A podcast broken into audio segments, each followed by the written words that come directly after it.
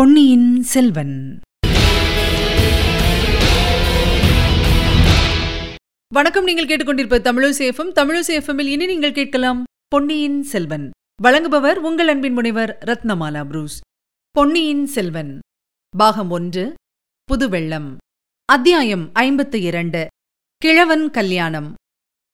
மாமல்லபுரத்து கடற்கரையில் சிறிய சிறிய கற்பாறைகள் பல உண்டு. சில சமயம் கடல் பொங்கி வந்து அப்பாறைகளின் மீது அலைகள் மோதிக் கொண்டிருக்கும் சில சமயம் கடல் பின்வாங்கிச் சென்று அப்பாறைகள் உலருவதற்கு அவகாசம் அளிக்கும்.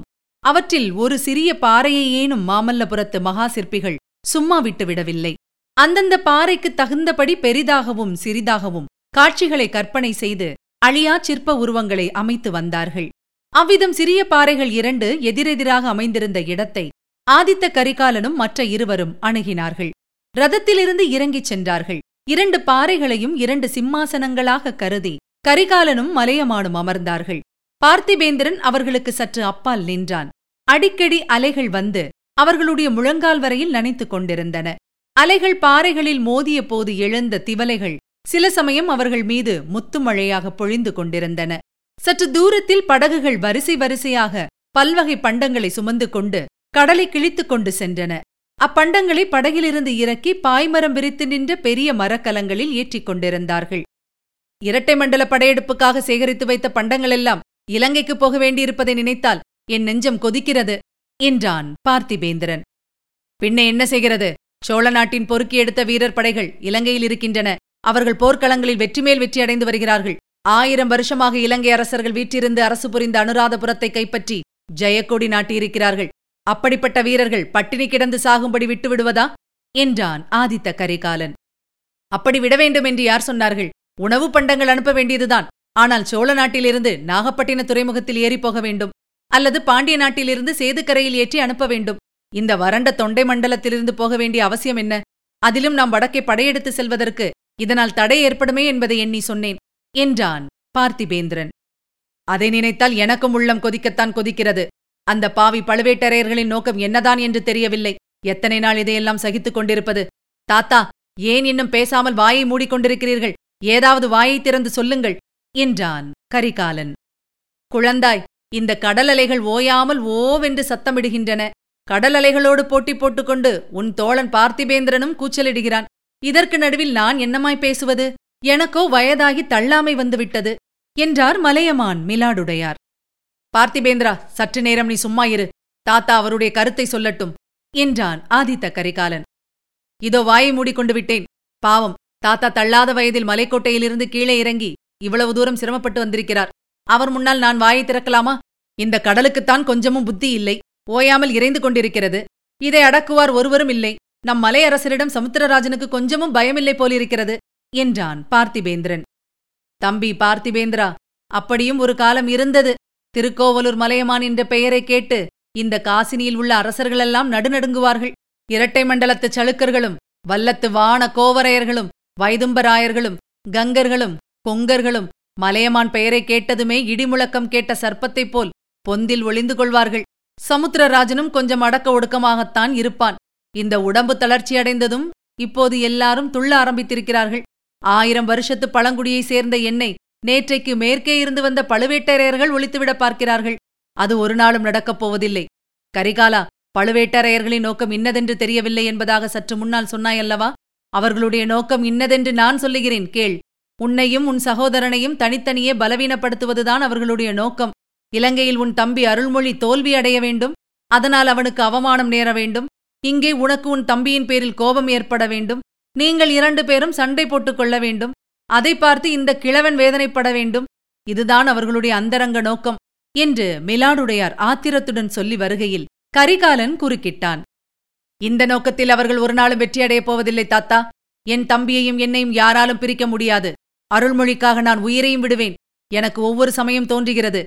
கப்பல் ஏறி நானும் இலங்கைக்கு போகலாமா என்று. அங்கே அவன் என்ன கஷ்டப்பட்டுக் கொண்டிருக்கிறானோ என்னமோ. நான் இங்கே சுகமாக உண்டு உடுத்து அரண்மனையில் தூங்கிக் கொண்டு காலங்களிக்கிறேன் என் வாளும் வேலும் துருப்பிடித்துப் போகின்றன. ஒவ்வொரு கணமும் எனக்கு ஒரு யுகமாய்ப் போய்க் கொண்டிருக்கிறது. இங்கு இருக்கவே பிடிக்கவில்லை தாத்தா.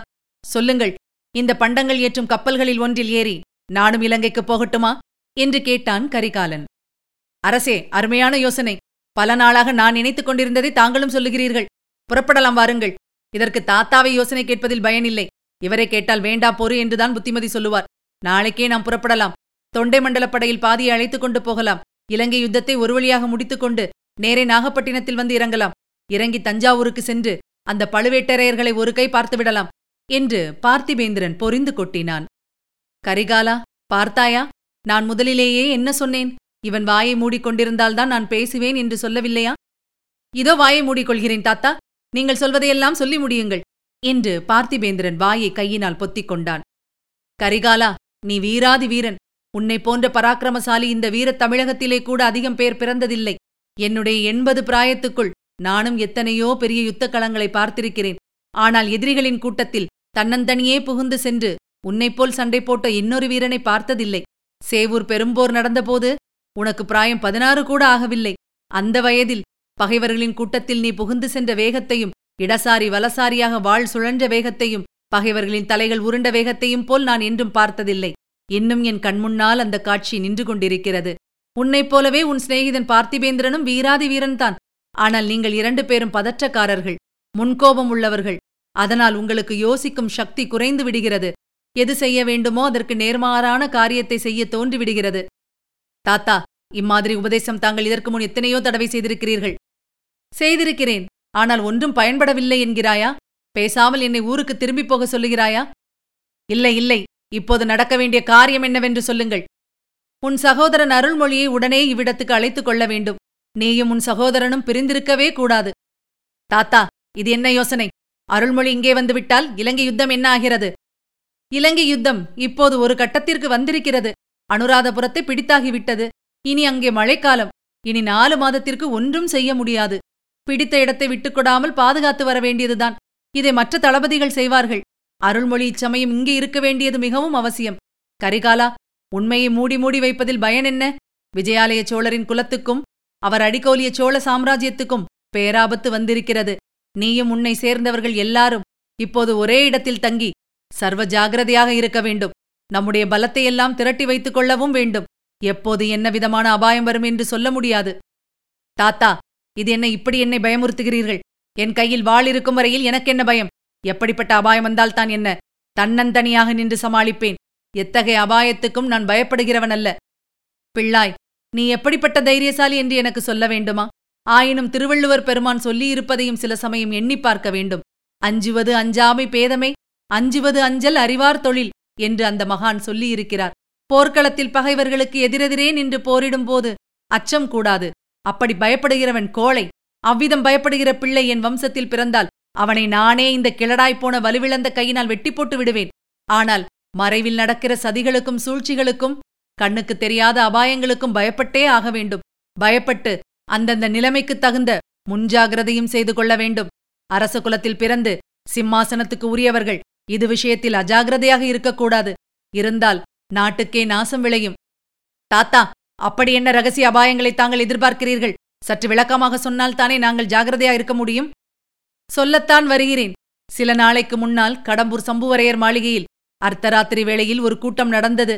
அதற்கு பெரிய பழுவேட்டரையர் வந்திருந்தார். இன்னும் தென்னவன் மழவராயர் குன்றத்தூர் கிளார் வணங்காமுடி முனையரையர் அஞ்சாத சிங்கமுத்தரையர் இரட்டைக்குட ராஜாளியார் இவர்கள் எல்லாரும் வந்திருந்தார்களாம். என் காதுக்கு வந்தது இந்த பெயர்கள்தான். வேறு பலரும் வந்திருக்கலாம். வந்திருக்கட்டும். அதனால் என்ன? எல்லாரும் நடுநிசி வரையில் கூத்தும் கேளிக்கையும் பார்த்துவிட்டு வயிறு புடைக்க சாப்பிட்டு அதற்கு மேல் மிடாமிடாவாய் கள்ளை குடித்துவிட்டு தூங்கப் போயிருப்பார்கள். அதை பற்றி நமக்கென்ன? நீங்கள் சொன்ன தாடி மீசை நரைத்த கிழடுகள் எல்லாம் கூடி பேசி என்ன புரட்டி விடுவார்கள்? கிழடுகளைப் பற்றி உனக்கு இவ்வளவு நல்ல அபிப்பிராயம் இருக்கும் பட்சத்தில் நான் என்ன சொல்லி என்ன பயன்? நானும் ஒரு கிழவன் தானே? அவர்கள் எல்லாரையும் விட தொண்டு கிழவன் நான். தாத்தா கோபம் வேண்டாம். அந்த கையினால் ஆகாத கிழங்களோடு தங்களை நான் சேர்த்து விடுவேனா? சரி அப்புறம் என்ன நடந்தது சொல்லுங்கள். கையினாலாக கிழங்கள் என்று மறுபடியும் சொல்லுகிறாய். அவர்களில் தலைமை பெரிய கிழவன். கொஞ்ச நாளைக்கு முன்புதான் கல்யாணம் செய்து கொண்டான் என்பதை மறந்துவிடாதே. இளம்பெண்ணை மணந்த கிழவனைப் போல் உலகில் அபாயகரமான இளைஞன் யாரும் இல்லை என்பதையும் தெரிந்து கொள்.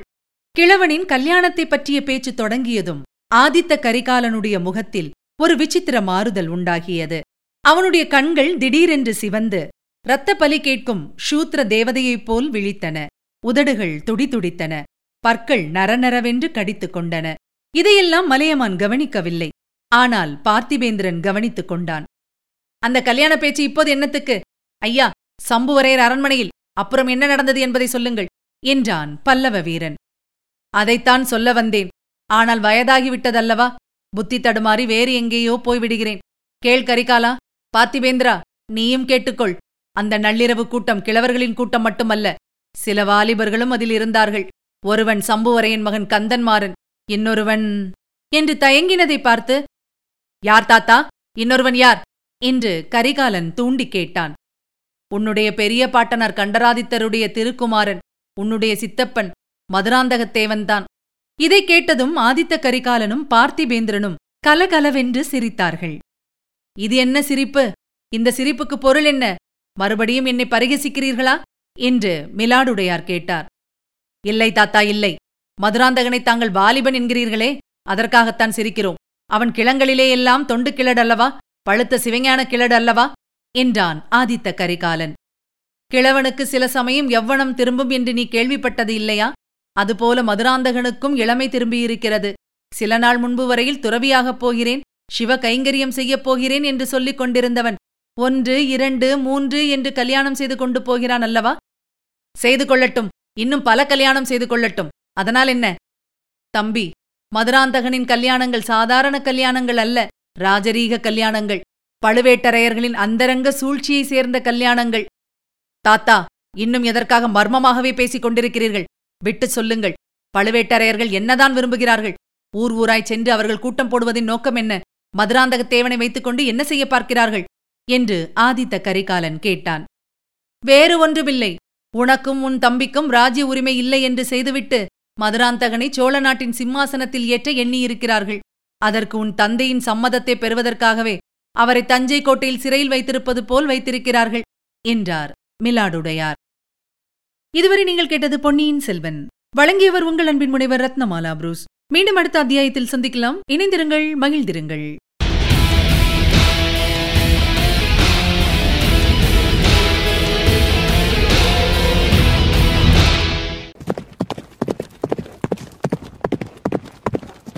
பொன்னியின் செல்வன்.